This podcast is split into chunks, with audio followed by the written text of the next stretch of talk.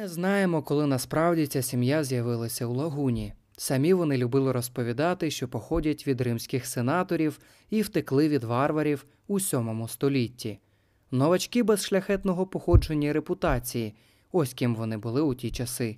Саме тому в торгових кланів середньовічної Венеції була мода на легенди про своє коріння. Якщо ми повіримо в байку, що сім'я Дандолло це таки втікачі з материкової Італії, то жили вони, скоріш за все, на острові Торчелло. Зараз він майже безлюдний, а 13 століть тому там якраз жили купці міста. У ті роки Венеція ще не була потужною республікою з торговельними колоніями по всьому Середземному морю. Правду кажучи, навіть містом вона не була. На той час це просто купка островів з біженцями, які вже звикли до своїх дерев'яних хатинок на болотах. Місцеві навчились добувати сіль на мілині, хтось почав займатися, як би зараз сказали, транзитною торгівлею.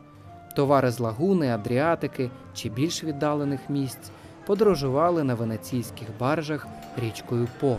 Багато хто працював на землі, і взагалі коло всіх будинків були невеликі городи і два виходи: один на канали, а інший внутрішній двір. Хоч могутньої республіки ще не було, але вже ці місця сильно відрізнялись від світу навколо. Уявіть собі тогочасну мапу: на півночі Західна Європа, там королі і князі, на сході угорці, теж королі, на півдні араби, у яких халіфи і султанати, а ще далі, там, де зараз Туреччина, Візантія, у якою правив імператор. А у Венеції спочатку було 12 представників від общин, а потім дож.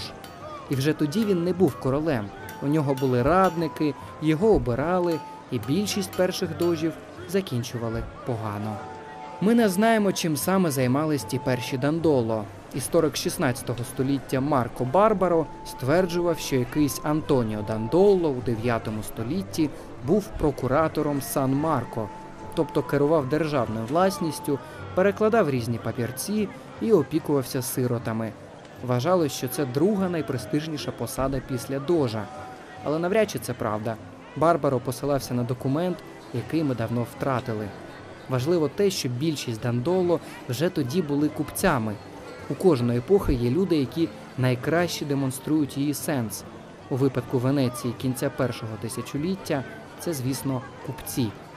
Перші Дандоло, як і всі інші новачки, могли пройти шлях від ідеї до власної флотилії і резиденції у центрі лагуни. Чому я називаю їх новачками?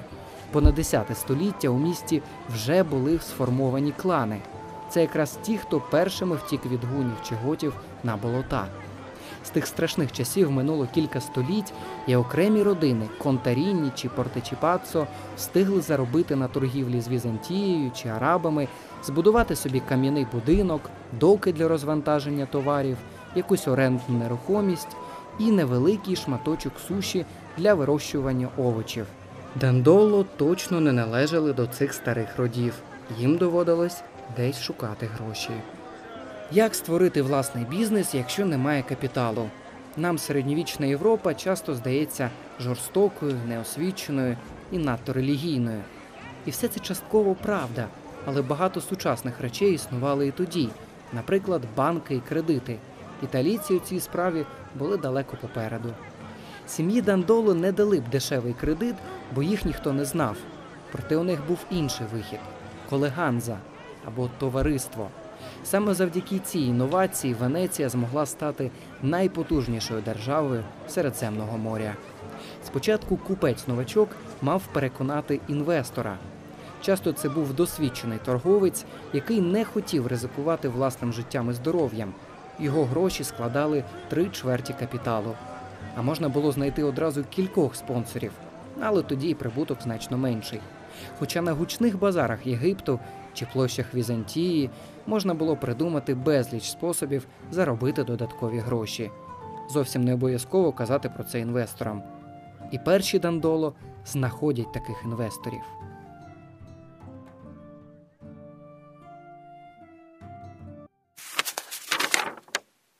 Як правило, кораблі покидали лагуну наприкінці березня або на початку квітня. От якраз у ці дні, коли зима відступала, штормів ставало менше, а у вітрила венеційських кораблів дув попутний вітер.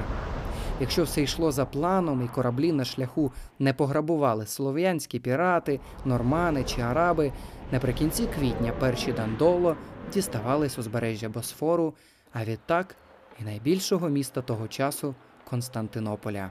Там, на ринках, де десятками мов запрошували купити спеції, тканини, фарбу, зброю, слонову кістку і навіть рабів, купець Дандоло проводив більшу частину весни.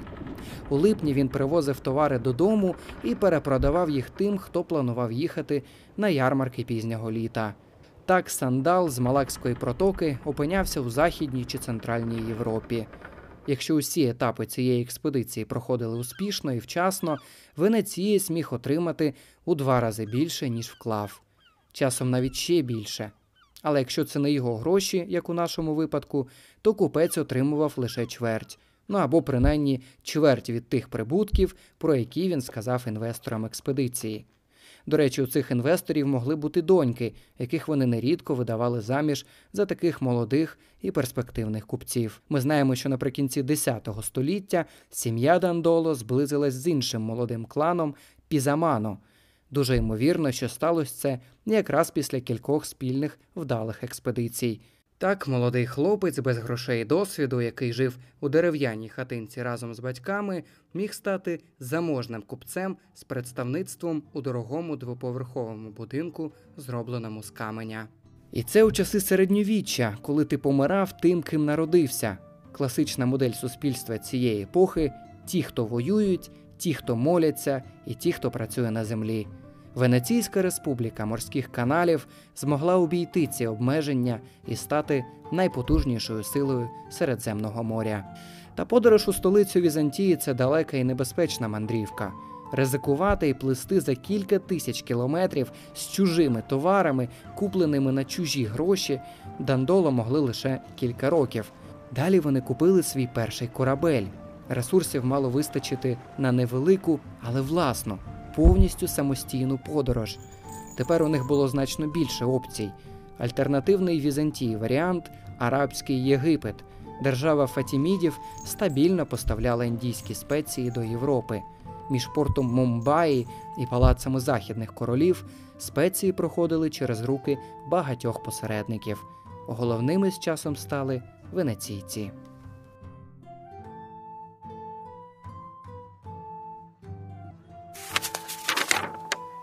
У перші дні свого правління Вітале Кандіано мав підтвердити, що бере на себе відповідальність розпоряджатись державою, її майном і боргами. І от уявіть, палац дожів. Він тоді ще не такий витончений, як зараз. Це фортеця з товстими стінами, баштами для лучників і мостом, який піднімався, коли у лагуну приходили вороги. 24-й дош у присутності єпископа, представників громад Венеції і кількох свідків. І серед них купець Орсо Дандоло. Що це означає? Що на той момент нікому невідомі втікачі вже стали достатньо впливовими, щоб бути на церемонії передачі влади. За 12 років Карло Дандоло, мабуть, син Орсо, стане прокуратором другої найвпливовішої людиною республіки. Сім'я розуміла, що для того, аби увійти до середовища найзаможніших, недостатньо просто торгувати. Свої люди мали бути у палаці дожів, в єпархії та серед дипломатичних місій Венеції. Найпростіший найнадійніший варіант, коли ці люди твої діти. Так робили й Дандоло. У перші роки нового тисячоліття Дож нарешті знищив хорватських піратів, які нападали на купців. А Візантія, частиною якої номінально була Венеція, повернула контроль над західними провінціями. Для нашої сім'ї це хороші новини. Для Республіки Святого Марка секрет успіху це безпечна Адріатика і хороші відносини з імператором у Константинополі.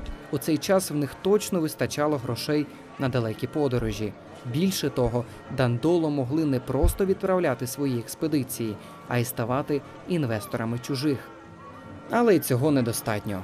Пам'ятаєте, у всіх справді заможних родів мав бути кам'яний дім, доки і церква це щось на зразок окремого кварталу, і тогочасна Венеція сума таких кварталів. Дандоло почали потроху створювати свій район. Не було нічого престижнішого, ніж побудувати власну каплицю і назвати її на честь свого покровителя. Проте для того, аби про велич сім'ї Дандоло почула вся лагуна, необхідно було зробити щось справді виняткове. Десять століть тому, у квітні 1020-го, Доменіко Дандолло вийшов із лагуни у відкрите море. Його вже добре знали у східних портах, і ця подорож не мала стати чимось незвичайним. Однак саме цього разу він повернувся додому не лише з товарами, а й з трупом на борту. За легендою, це були мощі святого Тарасія. Якісь торговці з Венеції дізнались про те, що ці мощі лежать у монастирі неподалік Константинополя. Вкрали їх, тягнули два кілометри до корабля Доменіко, а вже той привіз їх і урочисто передав церкві святого Захарія. Зараз такий вчинок виглядає дивно. Тоді для Доменіко це був шанс подарувати місту важливий трофей і стати ще більш відомим. За допомогу грекам у боротьбі з норманами Роберта Гвіскара наприкінці 11 століття республіка перестала платити будь-які податки. Венеційські квартали у містах Візантії перетворились на зони вільної торгівлі. Онук Доменіко Дандоло став послом у Константинополі. Його родичі сиділи у своєму кварталі і додавали нулі до своїх прибутків. А кораблі з прапорами Республіки Святого Марка все частіше помічали у далеких куточках Середземномор'я. Якщо ви ще не заснули, підпишіться на наш подкаст там, де ви його зустріли. Ми є на Apple, Google подкастах, Кастбоксі, SoundCloud та навіть на Ютубі. Наступної середи нова серія.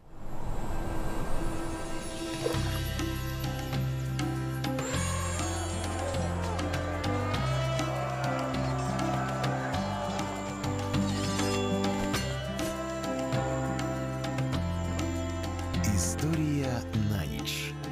Подкаст Андрія Кобалії.